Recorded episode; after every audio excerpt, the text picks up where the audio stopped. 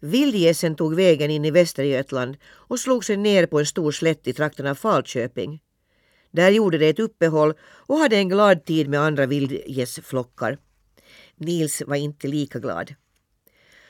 Om jag bara hade lämnat Skåne bakom mig och var i utlandet då visste jag att det inte längre fanns något att hoppas på, sa han för sig själv. Efter ett par veckor bröt det äntligen upp och for över Hallandsåsen in i Skåne. Pojken hängde över gåshalsen och lyfte inte ögonen från marken. När slätten bredde ut sig ända till horisonten blev han både glad och ängslig. Nu kan jag inte vara långt hemifrån. Och när han fick se den första pilvallen och det första korsvirkeshuset värkte hans hjärta av hemlängtan. Under en middagsvila kom Akka fram till Nils. Det är lugnt väder nu så jag tänker att vi far över Östersjön imorgon, sa hon. Jaså, svarade han helt kort, för strupen snörde samman så att han inte kunde tala. Han hade nog ändå hoppats att han skulle bli löst ur förtrollningen. Vi är ganska nära Västra Vemmenhög, sa Akka. Du kanske vill fara hem ett litet slag och hälsa på. Det är nog bäst att låta bli, sa Nils. Men det hördes ändå på hans röst att han blev lite glad över förslaget. Om gåskarlen stannar här hos oss kan ju ingen olycka ske, fortsatte Akka. Du borde nog ta reda på hur de har det där hemma. Kanske kan du hjälpa dem på något sätt, även om du är liten. Ja, det har ni rätt i, mor Akka.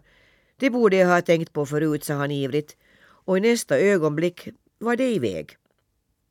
Det dröjde inte länge förrän Akka sänkte sig ner bakom stengärdet som omgav Holger Nilssons gård. Nils Holgersson klättrade snabbt upp på gärdsgården. Tänk vad allt är sig likt. Jag tycker att det är som igår jag såg er komma flygande. Har far din en bössa? frågade Akka oroligt. Ja, visst. Det var ju för bössans skull jag stannade hemma från kyrkan den där söndagen, sa Nils. Ja, då törs jag inte vänta på dig. Du får komma och möta oss vid Smygehuk imorgon bitti då. Åh nej, res inte än moracka. Pojken fick en känsla av att något skulle hända och att det aldrig skulle få råkas mer. Ni har nog sett att jag är ledsen för att jag inte kan bli stor igen, sa han. Men tro inte att jag ångrar att jag följde med er. Nej, jag ville hellre förbli tomte än att jag inte hade fått göra den här resan. Akka sög in luft ett par gånger innan hon svarade.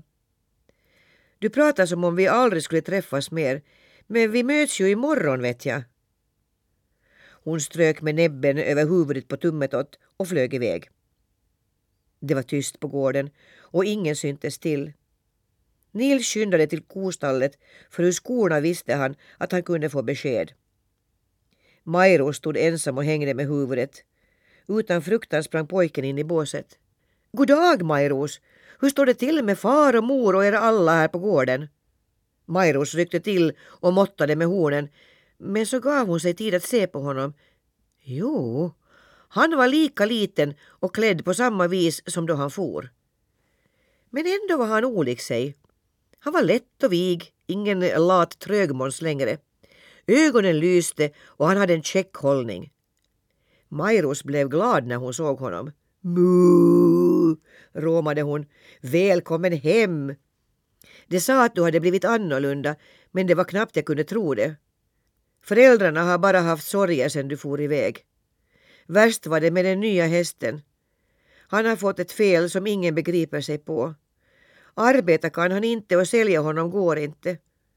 De fick göra sig av med Stjärna och Lilja istället. Mor blev väl ledsen när Mårten var bortflugen, frågade pojken.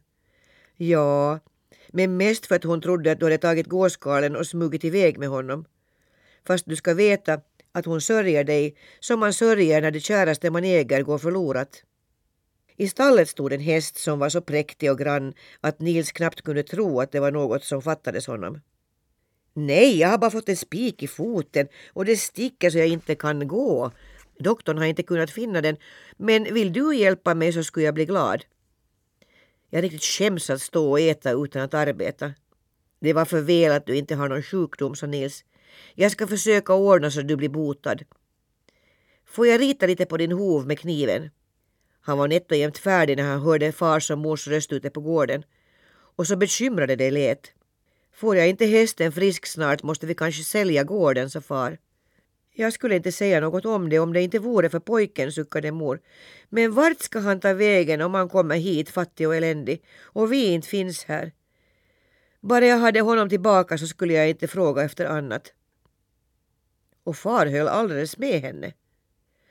Så kom det in i stallet och Nils fick kvickt krypa in i en vrå. Som vanligt tog Holger Nilsson upp hästens fot för att försöka hitta felet. Men vad är nu detta? Här står något ristat på hoven. Tag järnet ur foten. Ja, jag tror minsann att det sitter något vasst här. Medan far sysslade med hästen och pojken satt gömd i stallvrån kom det annat främmande till gården. Det var Mårten som inte hade kunnat motstå frestelsen att visa sin familj hur präktigt han haft det som tamgås och nu gick han stolt runt hela gårdsplanen med dem. Eftersom dörren till kostallet stod öppen klev han på och efter kom Dunfin och alla sex ungarna på en lång rad.